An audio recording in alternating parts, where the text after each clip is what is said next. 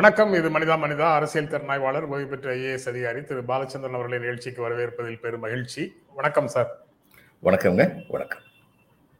Sir நீண்ட நாட்களாக பரபரப்பாக ஓடிய ஈரோடு இடைத்தேர்தல் ரிசல்ட்ஸ் நேற்று வந்துருச்சு. E V K S Elangovan Congress கட்சியின் வேட்பாளர் வெற்றி பெற்றிருக்கிறார்.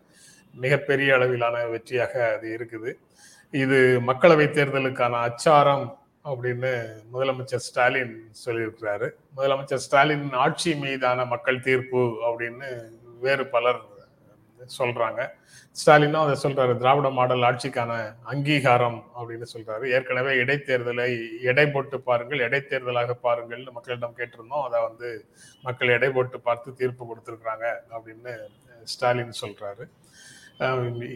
எடப்பாடி பழனிசாமி ஓபிஎஸ் தரப்பு அதுக்கப்புறம் பிஜேபி அண்ணாமலை அவர்களும் கருத்து தெரிவிச்சிருக்கிறாங்க. நீங்க தேர்தல் முடிவுகளை நீங்க எப்படி பாக்குறீங்க அவர்களுடைய ரியாக்ஷன்ஸையும் பார்க்கலாம். அதுக்கப்புறம் இதனுடைய விளைவுகள் என்னவாக இருக்கும்? தமிழக அரசியல் களத்துலங்கிறதையும் பேசலாம் சார். இந்த தேர்தலில் வந்து இவி கே இளங்கோவன் ஜெயிச்சிருக்கிறாருங்கிறத விட அவங்க பெற்ற வாக்குகள் வந்து கொஞ்சம் முக்கியமானதாக கருதப்பட வேண்டியிருக்கு. மக்கள் நீதி மையம் வந்து சே சேர்ந்தா சேராமல் இருந்திருந்தால் கூட இது இவங்களுடைய வெற்றியை வந்து தவிர்த்திருக்க முடியாது. ஏன்னா அவ்வளோ பெரிய மார்ஜின் கிடைச்சிருக்கு. அதே மாதிரி அங்கே வந்து ஏடிஎம்கே இதுக்கு முன்னாடி அவர்களுடைய ஆதரவு பெற்ற தமிழ் மாநில காங்கிரஸ் வேட்பாளர் போன சட்டமன்ற தேர்தலில் இரட்டை இலை சின்னத்தில் தான் போட்டி விட்டார் அந்த இரட்டை சின்னத்தில் அவர் பெற்ற வாக்குகளை விட இப்போ வந்து இவங்க தென்னரசு வந்து குறைவான வாக்குகளை பெற்றிருக்கிறார். ஏற்குறைய பத்து பதினஞ்சாயிரம் வாக்கு குறைவாக பெற்றிருக்காரு நினைக்கிறேன். அதே மாதிரி இவர் வந்து சீமானுடைய கட்சி வந்து சென்ற முறை பெற்ற வாக்குகளை விட மிக குறைவான வாக்குகளை பெற்று மிக குறைவாக இல்லை குறைவான வாக்குகளை பெற்றிருக்கிறார்கள். தேமுதிக ஏறக்குறைய காணாமல் போச்சு. அப்படிங்கிறது தான் கள நிலவரம். அப்படின்னு பார்க்கும்போது இது வந்து பொதுவாக ஒரு இடைத்தேர்தல் ஒரே ஒரு இடத்துல நடக்குது. ஒரு சட்டமன்ற தேர்தல். அதை வச்சு தமிழ்நாடு முழுமைக்கும் சொல்ல முடியுமா? அப்படின்னா அப்படி சொல்கிறது ஃபேஷன் ஆயிடுச்சு. அதை எல்லாருமே வந்து அப்படி இப்போ இவர் மட்டும் சொல்லலை. அவங்களும் தான் சொன்னாங்க. தேர்தலுக்கு முன்னாடி வந்து அதிமுகவும் சொன்னாங்க. இது வந்து திமுகவுக்கு சரியான பாடம் புகட்ட கிடைத்த தருணம். அவருடைய ஆட்சியில் உள்ள அவலங்களை எல்லாம் நீங்கள் சரியான முறையில் பார்த்து எடை போட்டு நீங்கள் வாக்களிப்பீர்கள் சொல்லி அவங்களும் தான் சொன்னாங்க. ஆனால் ரெண்டு பேருமே இது வந்து இது தன்னுடைய ஆட்சி கிடைத்த அங்கீகாரம் அப்படின்னு சொல்லி ஸ்டாலின் பார்க்குறாருன்னா இந்த ஆட்சிக்கு கிடைத்த அவலம்னு சொல்லி நிரூபிக்கணும்னு சொல்லி அவங்க அதிமுக வந்து இது பண்ணாங்க. அந்த அளவில் பார்த்தா இது வந்து திமுக ஆட்சிக்கு கிடைத்த அங்கீகாரம் அப்படின்னு தான் சொல்ல வேண்டியிருக்கும். ரொம்ப பெரிய அளவில் பெற்ற இந்த வெற்றி வந்து இவருக்கு எடப்பாடிக்கு ஒரு பின்னடைவு. ஏன்னா இப்போ மறுபடியும் பிஜேபி வந்து என்ன சொல்லுவாங்க எல்லாரும் சேர்ந்துருங்க. அவங்களுக்கு ஒரே நோக்கம் என்னன்னா இவங்க எல்லாரும் சேர்ந்து குட்டையை குழப்பணும். அதுக்கப்புறம் அதிமுக படகு கவிழணும். அதுக்கப்புறம் நம்ம பிரதான எதிர்கட்சி ஆகணும் அப்படிங்கிறது தான் அவங்களுடைய ஒரே நோக்கம். அந்த நோக்கத்துக்கு வலு சேர்க்கிற அளவில் இந்த தேர்தல் முடிவுகள் அமைஞ்சிருக்கு. கட்சிக்குள்ள இவருக்கு என்ன எதிர்ப்பு இருக்குது அப்படிங்கிறத தான் பார்க்கணும். எடப்பாடிக்கு வந்து கட்சிக்குள்ளேயே சொல்கிறாங்களா எல்லாரும் சேர்ந்துருவோம் சேர்ந்தா தான் ரொம்ப எஃபெக்டிவாக இருக்க முடியும்னு உள்கட்சியிலேயே சொல்ல போகிறாங்களா அப்படிங்கிறது முக்கியமான பாயிண்ட் அப்படி சொல்லனா அவர் தொடர்ந்து வந்து தன் நிலையில தான் நிற்பார் அப்படிங்கிறது என்னுடைய கணிப்பு. அது எடப்பாடி பழனிசாமி அவர் ஒரு கருத்தும் சொல்லியிருக்கிறாரு. அது வந்து ஜனநாயக முறைப்படி இந்த இடைத்தேர்தல் நடைபெற்றிருந்தால் அதிமுக மகத்தான வெற்றி பெற்றிருக்கும் அப்படின்னு சொல்றாரு. அது தவிர அவருடைய தலைமை வந்ததிலிருந்து தொடர்ச்சியாக அதிமுக தோல்வியை தழுவி கொண்டிருக்கிறதுன்னு எடப்பாடி பழனிசாமியை முன்னிறுத்தினதுனால தான் அதிமுகவுக்கு தோல்விங்கிறத பண்ருட்டி ராமச்சந்திரன் செய்தியாளர்களை சந்திச்சு நேற்று சொன்னார் சார்.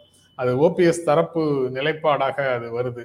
முதலமைச்சராக எடப்பாடி பழனிசாமி தேர்வு செய்யப்பட்டதிலிருந்து அதிமுக தோல்வி அடைந்து கொண்டே இருக்கிறது அப்படின்னு அவர் சொல்றாரு. சரி இவரை முன்னிறுத்துறதுனால தோல்வி அடைஞ்சிருக்காங்கன்னா வேற யார் இருக்காங்க அங்க முன்னிறுத்துறதுக்கு? ஓபிஎஸ் இருக்காரு பண்ருட்டி ராமச்சந்திரன் இருக்காரு. கரிஸ்மேட்டிக் லீடர்ங்கிறது இன்னைக்கு அதிமுக அதிமுகல யாருமே கிடையாது. ஒரு விதத்துல இருந்து இந்த கரிஸ்மா இல்லாத லீடர் வந்தா தான் நல்லது. இந்த கரிஸ்மாவினால ஓட்டு போட்டா சரி அவருடைய ஆட்சியில அவள் அவருடைய கட்சியில் உள்ள பல தவறுகள் அங்க மறைக்கப்பட்டு விடுகின்றன. கரிஸ்மா இல்லாம மக்களுக்கு நன்மை புரிவோருங்கிற ஒரு ஆதரவு ஜோதிபாசுக்கு வந்து என்ன பெரிய ஹேண்ட்ஸமா இருந்தாரு? அப்படிலாம் கிடையாது. இன்னைக்கு வந்து பினராயி விஜயன் வந்து ரொம்ப ஹேண்ட்ஸமாக இருக்காரா? இல்லை அவங்க வந்து ஒரு கட்சியுடைய அடிப்படையில். இன்னும் சொல்லப்போனால் அங்கே வந்து நாங்கள்லாம் டிஸ்ட்ரிக்டில் வேலை பார்த்தது எங்களுக்கெல்லாம் ஒரு மிகப்பெரிய மன வருத்தம் ஒன்று உண்டு. ரொம்ப அதிகமாக உழைச்சி நாங்கள் வந்து ரிசல்ட் காமிச்சோம்னால அவங்க என்ன சொல்லுவாங்க? இதெல்லாம் எந்த தனி மனிதனாலும் எந்த ரிசல்ட்டும் கிடையாது. சில கொள்கைகள் வச்சிருக்கோம். அந்த கொள்கைகள்னால நீங்க ஆனா அதுவும் நிஜம்தான். இப்போ ஒரு ஒரு வருஷத்துக்கு ரெண்டாயிரம் ஏக்கர் டிஸ்ட்ரிபியூட் பண்ணிக்கிட்டு இருந்த ஒரு மாவட்டத்துல நான் மாவட்ட ஆட்சியராக பொறுப்பேற்றதுக்கு அப்புறம் இது போட்டு டார்கெட் கொடுத்து நாலு மாசத்துல இருபத்தாறாயிரம் ஏக்கர் வந்து நாங்கள் டிஸ்ட்ரிபியூட் பண்ணோம். அப்ப அந்த அந்த ஆளுங்கட்சி வந்து அதை ஆதரிக்கலைன்னா மாவட்ட ஆட்சியர் என்ன முயற்சி பண்ணாலும் ஒன்றும் செஞ்சிருக்க முடியாது. அந்த அளவில் அவங்க சொல்றது சரிதான். மாவட்ட ஆட்சியருடைய எஃபர்ட்ஸ் இருந்தது அப்படிங்கிறதே அவங்க ஏத்துக்க மாட்டாங்க. டிஸ்ட்ரிக்ட் ஜில்லா பரிஷத் சேர்மன் பண்ணாரு அப்படின்னு ஏத்துக்க மாட்டாங்க. ஆனா அது திட்டமிட்டு அவங்க வந்து அப்படி ஒரு தனி தனி மனிதர் வழிபாடு வந்துடக்கூடாது அப்படின்னு அந்த கட்சி திட்டமிட்டு செயல்படுறாங்க. அதுக்கு ரஷ்யாவில் கிடைச்ச சில கசப்பான அனுபவங்கள் காரணமா இருக்கலாம்.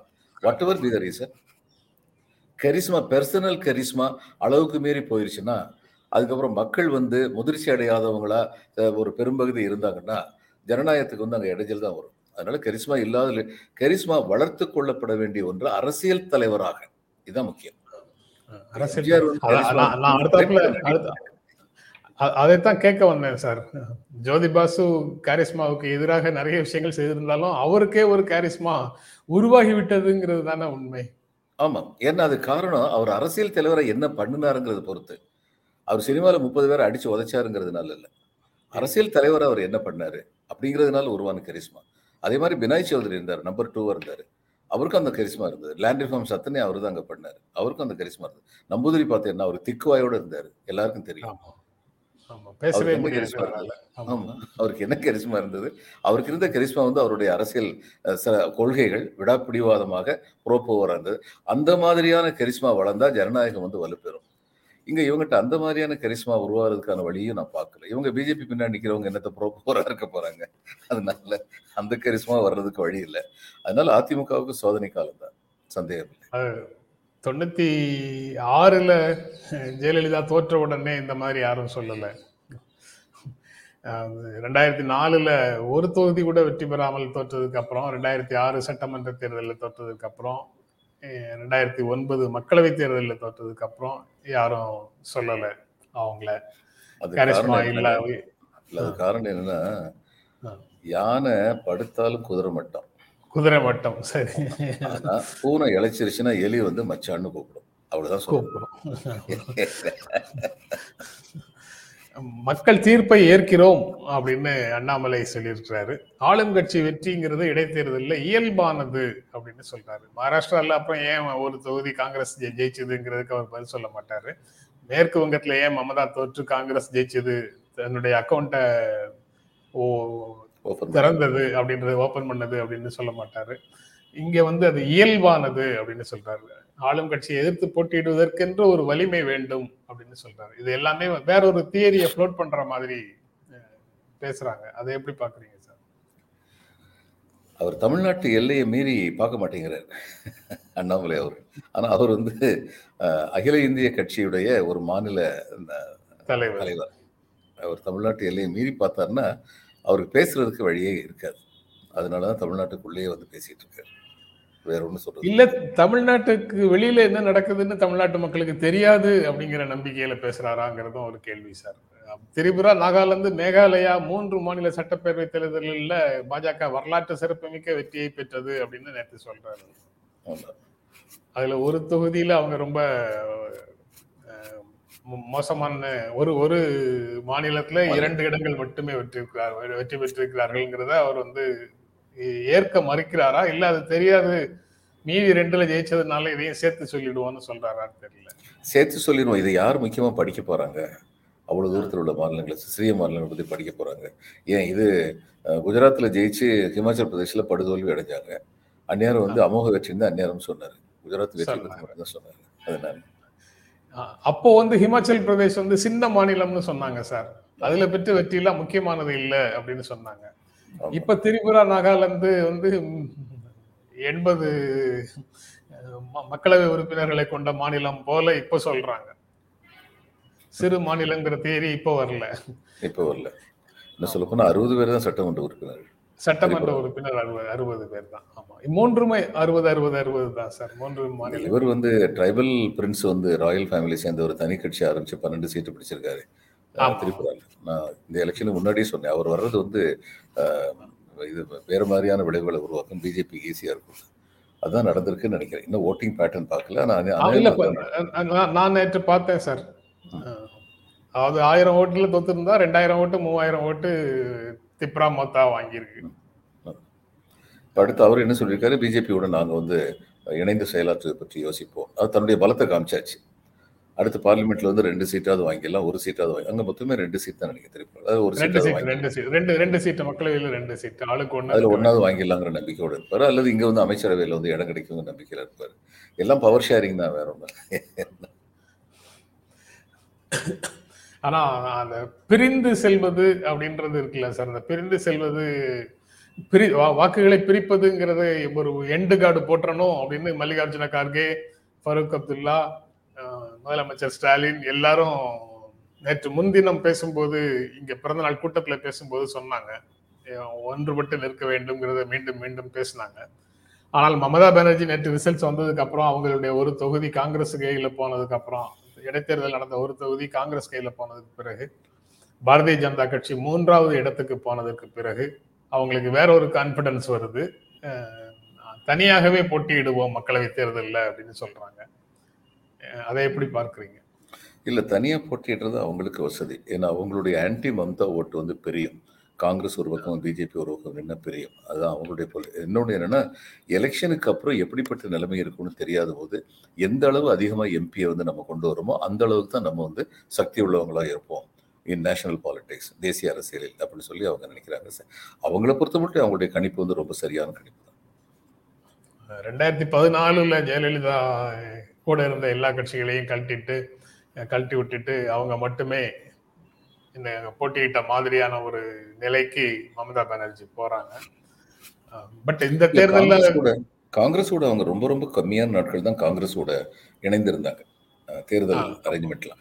மற்றபடி அவங்க எப்பயுமே தனியா தான் பண்ணிட்டு இருந்தாங்க அதற்கு முன்னால பாரதிய ஜனதா கட்சியோட இருந்தாங்கல்ல தேசிய. ஜனதா கூட்டணியில இருந்தாங்க வெளியில வந்ததுக்கு பிறகு அதனால அந்த எதிர்ப்பு பாஜக எதிர்ப்புங்கிறதுல அவங்களுக்கு எவ்வளவு தூரம் உறுதி இருக்கு, தெரியல உறுதியா இருக்க மாட்டாங்க அதாவது அதை நான் சொன்னேன். போஸ்ட் எலெக்ஷனல் சீன் என்ன அப்படின்னு பார்த்துட்டு அதுக்கப்புறம் தன்னுடைய நிலைப்பாட்டை எடுப்பாங்க ஆஹ் ஆனா அங்க வந்து சிறுபான்மை மதத்தினருடைய ஓட்டு வந்து மமதா பானர்ஜிக்கு தான் கிடைக்குது. அந்த ஒரு அந்த ஒரு விஷயத்தை வச்சுட்டு அவங்க வந்து தனியா நிற்பது போல ஒரு போக்கு காட்டி வாக்குகளை பெற்றுவிட்டு அதுக்கப்புறம் சூழலுக்கு தகுந்த மாதிரி பாஜகவை ஆதரிக்கிறோம் அப்படின்னு சொல்றாங்களா? நம்ம சொல்றதுக்கு அந்நேரம் வந்து எந்த இன்ட்ரெஸ்ட் ஆஃப் பெங்கால்னு சொல்லுவாங்க. இந்த இன்ட்ரெஸ்ட் ஆஃப் பெங்கால் பெங்கால் அப்படின்னு சார் அன்னைக்கு பேச வேண்டியதெல்லாம் இன்னைக்கே பேசிட்டோமே சார் அப்புறம் அன்னைக்கு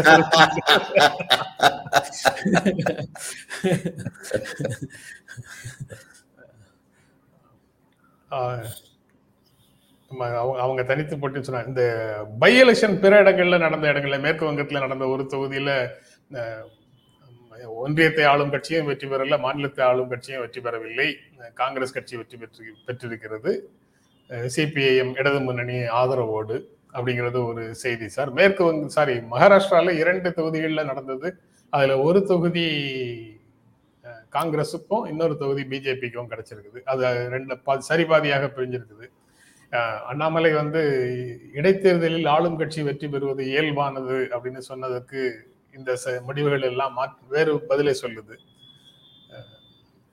அந்த இடைத்தேர்தல் முடிவுகள் காங்கிரஸ் வந்து ஒட்டுமொத்தமாக ரிஜெக்ட் ஆகிறது மாதிரி ஒரு சூழல் இருந்தாலும் இந்த இடைத்தேர்தல்களில் காங்கிரஸ் போட்டியிட்ட அதாவது அவங்க கையில இருந்த தொகுதி ஒன்று மேற்கு வங்கத்துல வந்து அதுல ரெண்டுமே பாஜகவிடமிருந்து ஒன்றும் மமதா பானர்ஜியிடமிருந்து ஒன்றும் பெற்ற தொகுதிகளாக இருக்கு. அது அதுல ஏதாவது முக்கியமான செய்தி இருக்கா? காங்கிரசுக்கு ஆமா, உற்சாகம் பெரிய மாநிலங்கள் இதெல்லாம் பெரிய மாநிலங்கள் நடந்த இடைத்தேர்தல்கள்ங்கிற அளவுல இது முக்கியத்துவம் பெறுது. இப்ப இப்ப நாகாலாந்து வந்துங்க ஒட்டுமொத்தமா அப்படி பிஜேபியோட இருக்காங்கல்ல. அந்த ஆமா. அரசியலை கூர்ந்து கவனிக்க நாளைக்கு இவங்க வந்து ஒன்றிய அரசு வந்து காங்கிரஸ் கைப்பற்றிச்சுன்னா அந்த பிஜேபியோட அத்தனை பேர் ஒட்டுமொத்தமா காங்கிரஸ் பக்கம் செஞ்சிருவாங்க அவங்க. எப்பயுமே நாகாலாந்துல வந்து ஒன்றிய அரசு எங்க இருக்கோ அங்க வந்து கூட இருப்போம் அப்படிங்கிற கொள்கை முடிவெடுத்த கட்சிகள். அதனால அது ரொம்ப பெரிய வெற்றின்னு சொல்லி சொல்ல முடியாது நாகாலாந்துல. திரிபுரால வந்து இவங்களுக்கு வந்து கிடைத்த வெற்றி வந்து போன தரத்தை விட பிஜேபிக்கு ரெண்டு சீட்டு கம்மியாக தான் கிடைச்சிருக்கு போன இடத்துல இருந்ததை விட போன தேர்தல் இருந்ததை விட. மொத்த வாக்குகள் எண்ணிக்கைன்னு சொல்லி பார்க்கணும். போன தரமே இவங்க பெற்ற வாக்குகள்ல பிஜேபி பெற்ற வாக்குகளுக்கும் சிபிஎம் பெற்ற வாக்குகளுக்கும் இடையில வித்தியாசம். மொத்த வாக்குகள்ல ஒரு லட்சம் தான் மொத்த வித்தியாசம் ஒரு- அப்படி இருந்தது ஆ, அதனால இப்ப இவங்க வந்து அதிகார பலம் ஆள் பலம் எல்லாத்தையும் பயன்படுத்துறாங்க. ஆளுங்கட்சியா இருக்கிற வசதி எல்லா ஆளுங்கட்சிகளுக்கும் உண்டு. இங்க திமுக உண்டு அங்க திரிணாமுலுக்கு உண்டு. அதனால அதை மீறி காங்கிரஸ் அங்க ஜெயிச்சதுங்கிறது ரொம்ப பெரிய விஷயம். அப்படி ஆழ்வலம் அதிகாரம் இருந்தாலும் இவ்வளவு பெரிய வெற்றியை பெற்றதுங்கிறது திமுகவுக்கு பெரிய விஷயம். காங்கிரஸ் வந்து இவ்வளவு பெரிய வெற்றியை பெற்றது அப்படிங்கிறது இப்ப இவங்க வந்து இந்த பெரிய பெரிய மாநிலங்கள்ல வந்து இடைத்தேர்தல்கள் வந்து ஆளுங்கட்சியை எதிர்த்து நின்று இவங்க ஜெயிக்கிறாங்க காங்கிரஸ் ஜெயிக்கிறாங்க அப்படிங்கிறது குறிப்பிடத்தக்க ஒரு அம்சம் தான் ஆனா அது இது இதெல்லாம் வந்து அந்த கிரீன் ஷூட்ஸ் ஆர் அப்பியரின்னு சொல்லுவாங்க ஆங்கிலத்துல. அது போல அது போல இருக்கு. இதை பயன்படுத்திக்க வேண்டிய திறமையும் பொறுப்பும் வந்து காங்கிரஸுக்கு இருக்கு. புதிய ஒளி அப்படின்னு சொல்லலாமா சார்? லேசா புல் முளைக்குது அப்படிங்கிற மாதிரி புல் முளைக்கிறதுக்கு தொடங்குது அப்படின்றதுக்காக. அப்புறம் நேற்று உச்ச நீதிமன்றத்துல ரொம்ப முக்கியமான ஒரு தீர்ப்பு வந்திருக்குது சார். அரச அரசமைப்பு சட்ட அமர்வு வேற அது. ஐந்து நீதிபதிகள் கொண்ட அமர்வு வந்து சொல்லியிருக்கிறாங்க. இந்த தேர்தல் ஆணையரை நியமிப்பதற்கு பிரதமர் எதிர்கட்சி தலைவர் உச்ச நீதிமன்ற தலைமை நீதிபதி மூவர் கொண்ட குழு தான் தேர்தலை தேர்தல் ஆணையரை நியமிக்கணும் அப்படின்னு ஒரு தீர்ப்பை சொல்லியிருக்கிறாங்க. அந்த ஒரு விஆர்எஸ் கொடுத்து அடுத்த நாளே வந்து எலெக்ஷன் கமிஷனராக அப்பாயின்மெண்ட் கொடுத்து அவர் ஜாயின் பண்ண வழக்கு அது இந்த அவசரம் ஏன்னு போட்ட வழக்குல இந்த மாதிரி ஒரு தீர்ப்பை கொடுத்துருக்குறாங்க. அதுல எதிர்கட்சி தலைவருங்கிறது அதிகாரப்பூர்வமாக இல்லை இல்லை என்றாலும் அதிக எண்ணிக்கை கொண்ட கட்சியின் தலைவர்னு இந்த சந்தில சிந்து பாடக்கூடியவர்களுக்கு இப்பவே விளக்கமும் கொடுத்துட்டாங்க. எதிர்கட்சி தலைவர்னா ராகுல் காந்தி இல்ல அல்லது சௌத்ரி இல்ல. ஏன்னா அவங்களுக்கு வந்து மெஜாரிட்டியே கிடையாது. அந்த பத்து சதவீத உறுப்பினர்கள் கிடையாது. அதனால அவங்கள கூப்பிட வேண்டிய அவசியம் இல்லைன்னு நம்ம இங்க வந்து நிறைய நிறைய அறிஞர்கள் பேசுவதை சட்ட நிபுணர்கள் பேசுவதை கேட்க வேண்டிய சூழல்ல இருப்போம். அதுக்கு இப்பவே உச்ச நீதிமன்றம் பதில் சொல்லிடுச்சு. யார் அதிகமான இடங்களை பெற்றவர்கள் பெற்றவர்களாக இருக்கிறார்களோ அவர்களுடைய தலைவர் பிளஸ் சிஜேஐ அப்படிங்கிறதையும் சேர்த்து சொல்லியிருக்கிறாங்க.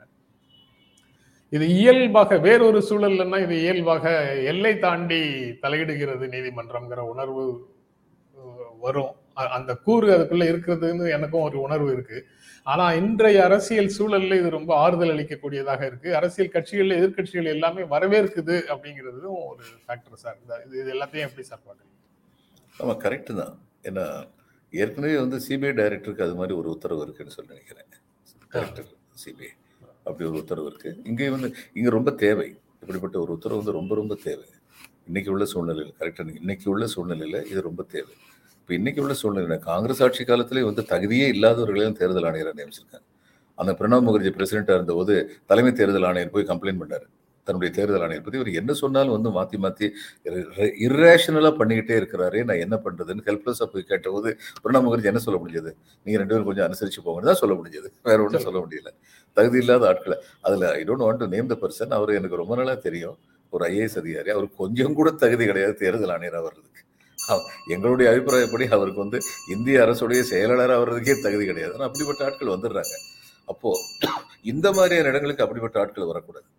தேர்தல் ஆணையர் அல்லது சிபிஐ இடி டைரக்டர் உச்ச நீதிமன்ற நீதிபதி உச்ச நீதிமன்ற தலைமை நீதிபதி இந்த மாதிரியான இடத்துக்கெல்லாம் அப்படிப்பட்ட ஆட்கள் நிச்சயமா வரக்கூடாது. இன்னும் ஒரு செய்தி சார் செய்தியாக இல்லை. நான் செய்திகள் செய்தித்தாளில் ரொம்ப முக்கியமான செய்தியாக வந்திருக்குது. அதை பாசிங் உங்க உங்களோட பகிர்ந்து கொள்ள வேண்டும் அப்படின்னு நினைக்கிறேன். உங்களுடைய அந்த கருத்தை கேட்டுட்டு நிறைவு செய்யலாம்னு நினைக்கிறேன் சார் உக்ரைன் விவகாரத்தில் கருத்து வேறுபாடு உடன்பாடு எட்டப்படவில்லை. ஜி டுவெண்ட்டி கூட்டறிக்கை வெளியிடப்படவில்லை அப்படின்னு ஜி டுவெண்ட்டி வெளியுறவு அமைச்சர்கள் கூட்டத்தில் டெல்லியில் நடந்த கூட்டத்தில் அது தொடர்பான செய்தி ஒன்று இன்று நாளிதழ்களில் இருக்கு. தலைமை ஏற்றோம் ஜி டுவெண்ட்டிக்கு உலகத்திற்கு வழிகாட்டுகிறோம் அப்படின்னு ஏகப்பட்ட பிரச்சாரங்கள் இங்கே நடந்தது. உக்ரைன் போர் தொடர்பாக உக்ரைன் போரை நிறுத்தக்கூடிய வலிமையே இந்தியா இந்திய பிரதமரிடம் தான் இருக்கு அப்படின்லாம் எல்லாரும் சொன்னாங்க. ஆனா அந்த விவகாரத்துல ஜி டுவெண்ட்டிக்குள்ள ஒரு உடன்பாடு எட்டப்படவில்லை உடன்பாடை உருவாக்க முடியவில்லை அப்படின்னு ஒரு செய்தியாக அது தெரியுது. எப்படி சார் அதை பாக்குறீங்க இல்ல எப்படி உடன்பாடு வரும்? விஷயத்தை கொண்டு இந்த விஷயத்தை கொண்டு இருக்கவே கூடாது ஏன்னா உடன்பாடு நிச்சயமா வர முடியாது. டயமெட்ரிக்கலி ஆப்போசிட் வியூஸ் எதிர்மறையான கருத்துக்களை கொண்ட நாடுகள் அங்க ஜி டுவெண்ட்டியில் இருக்காங்க. மேல் நாடுகள் அத்தனை பேர் வந்து உக்ரைன் வந்து சப்போர்ட் பண்றாங்க. இந்தியா வந்து முழுக்க முழுக்க உக்ரைனை சப்போர்ட் பண்ண முடியாது. முடியாது. அது morally morally also it is not correct ஏன்னா இந்த போருக்கான காரணங்கள் எல்லாருக்கும் தெரியும். இந்த போருக்கான காரணங்கள் என்ன தங்களுடைய வர்த்தகத்தை விசிரிக்கணும். உலகம் பூரா தங்களுடைய கண்ட்ரோலில் வர்த்தக கண்ட்ரோலில் வந்து வணிக கட்டுப்பாட்டில் கொண்டு வந்துடணும்னு மேலே நாடுகள் ஆசைப்படுறாங்க. அதனால் முதல்ல நேட்டோ வந்து என்னைக்கு வந்து சோவியத் ரஷ்யா வந்து டிஸ்மேண்ட் ஆச்சோ அன்னைக்கு வந்து நேட்டோ தேவையில்லை. நாங்கள் கலைச்சிரோன்னு வாய்மொழியாக சொன்னாங்க. அதை அவர் நம்பினார் சோவியத் அதிபர். அவங்க நம்ம வச்சு கழுத்துருந்துட்டாங்க அதுக்கப்புறம் என்ன பண்ணாங்கன்னா எந்த நாடுகள்லாம் சோவியத்துடைய கண்ட்ரோல் இருந்தோ ஈஸ்ட் யூரோப்பியன் கண்ட்ரிஸ் அத்தனையும் இவங்க வந்து நாட்டோக்குள்ள கொண்டு வந்தாங்க. சரி அதே தப்பு. ஏன்னா இவங்க இவங்களை சுற்றி வளைக்கிறாங்க வளையம் போடுறாங்க. அப்போ இந்த நாடு வந்து தன்னுடைய பாதுகாப்புக்கு அச்சுறுத்தல் வருதுன்னு சொல்லி பயப்படுது. ஏன்னா நேட்டோ வந்து ஒரு இராணுவ அமைப்பு. அந்த நேட்டோவில் கொண்டு வந்துட்டு அதுக்கப்புறம் வந்து என்ன பண்ணுறாங்க இந்த சோவியத் சோசியலிஸ்ட் ரிப்பப்ளிக்கில் வந்து எல்லாம் மாநிலங்களாக இருந்து இன்னைக்கு தனி நாடுகளாச்சோ அந்த தனி நாடுகளெல்லாம் நேட்டோக்குள்ளே கொண்டு வர்றாங்க. இன்னைக்கு இவங்களுக்கு என்ன அச்சுறுத்தல் இருக்குது ராணுவ சோவியத் சோசியல் ரிப்பப்ளிக் இருந்தபோது கோல்டு வார் இருந்தது. ராணுவ அச்சுறுத்தல் இருந்தது. மேலே இன்னைக்கு என்ன அச்சுறுத்தல் ஒன்றுமே இல்லை. பிறையும் ஏன் கொண்டு வர்றாங்க. அப்போ இவங்க அதைத்தான் வந்து இங்கே கேட்டாங்க. ரஷ்யாவுடைய வாய்ஸ் வந்து இட் வாஸ் நாட் ஹர்ட் ஏன்னா எஃபெக்டிவ் பப்ளிசிட்டி ப்ரெஸ் கண்ட்ரோல் இங்கே பிஜேபி என்ன பண்ணுதோ அதை வந்து உலக அளவில் வந்து மேலை நாடுகள் பண்ணியிருக்காங்க. அதனால அவங்களுடைய கருத்துக்கள் தான் எடுபட்டுக்கிட்டு இருந்தது. இந்த நிலைமையில வந்து ரஷ்யாவுடைய நம்முடைய டிபெண்டன்ஸ் ரஷ்யா மேலே வந்து குறிப்பிடத்தக்க அளவு இருக்குங்கிறதுனால இன்னைக்கு ரஷ்யன் ஆயில் வந்து நமக்கு வந்து இந்தியன் ருப்பியில் கிடைக்குது. அது நமக்கு ரொம்ப பெரிய வரப்பிரசாதம்.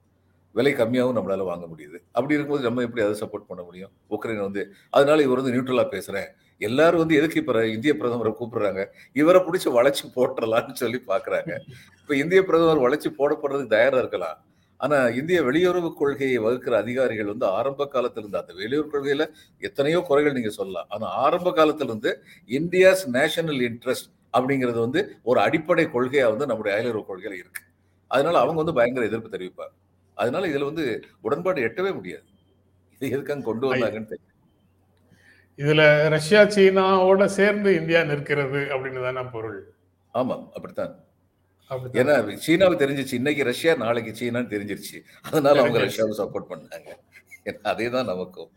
நீங்க கொண்டு வராத ஒரு செய்தியை நான் சொல்றேன்.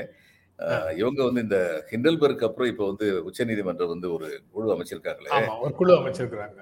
அந்த குழுவில் வந்து இந்த ஹிண்டல்பர்க் ரிப்போர்ட்டை பத்தி விவாதிக்க போறாங்களாங்கிறது எனக்கு தெளிவு இல்லை. ஏன்னா குழுவை பத்தி என்ன சொல்றாங்கன்னா அஹ், பத்திரிகை செய்திகள் என்ன சொல்லுதுன்னா முதலீட்டாளர்களுக்கு வந்து இது பாதுகாப்பு கொடுக்கணுங்கிறத பத்தி எல்லாம் யோசிக்கணும் அதுக்கு வழிமுறைகளை சொல்லணும் அப்படின்னு சொன்னா ஏற்கனவே முதலீட்டாளர்களுக்கு பாதுகாப்பு இல்லை அப்படின்னு சொல்லி ஒரு குற்றம் சாட்டப்பட்டிருக்கிறது.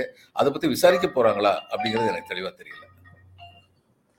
அதுல அந்த ஏஎம் சாப்ரே தலைமையில அந்த குழு விசாரிக்கணும்னு சொன்னதுக்கு காங்கிரஸ் ரியாக்ஷன் இருக்கு சார். அந்த குழு எல்லாம் விசாரிக்கிட்டோம். ஆனா ஜேபிசியில தான் உண்மை வெளியே வரும் அப்படின்னு காங்கிரஸ் வந்து ரியாக்ட் பண்ணியிருக்கிறாங்க. இதுல வந்து பெரிய அளவுல பலன் இல்லை. ஜேபிசியில தான் பலன் வரும். நாடாளுமன்ற கூட்டுக்குழு விசாரணையில தான் உண்மை என்னன்னு வெளியே வரும்னு சொல்லியிருக்கிறாங்க காங்கிரஸ் கட்சி. அடானியும் கருத்து சொல்லியிருக்கிறாரு. அது உண்மை வெல்லும். அவன் நம்ம வாய்மையே வெல்லும் அப்படிங்கறத அவர் வந்து சொல்லியிருக்கிறாரு. பார்ப்போம். ரெண்டு வாரத்துல அறிக்கை கொடுக்கணும்னு வாரம் செபியும் ரெண்டு மாசத்துல செபியையும் ரெண்டு மாசத்துக்குள்ள கம்ப்ளீட் பண்ணுங்க உங்களுடைய விசாரணைன்னு சொல்லியிருக்கிறாங்க. ஏதோ பார்க்கலாம். சரி சார். நிகழ்ச்சியில கலந்து கொண்டு உங்களுடைய கருத்துக்களை பகிர்ந்து கொண்டதற்கு எங்கள் நெஞ்சார்ந்த நன்றி சார். வணக்கம் வணக்கம். வணக்கம் வணக்கம் சார். நண்பர்களே உங்களுக்கும் எங்கள் அன்பும் நன்றியும். மீண்டும் சந்திப்போம். நன்றி வணக்கம்.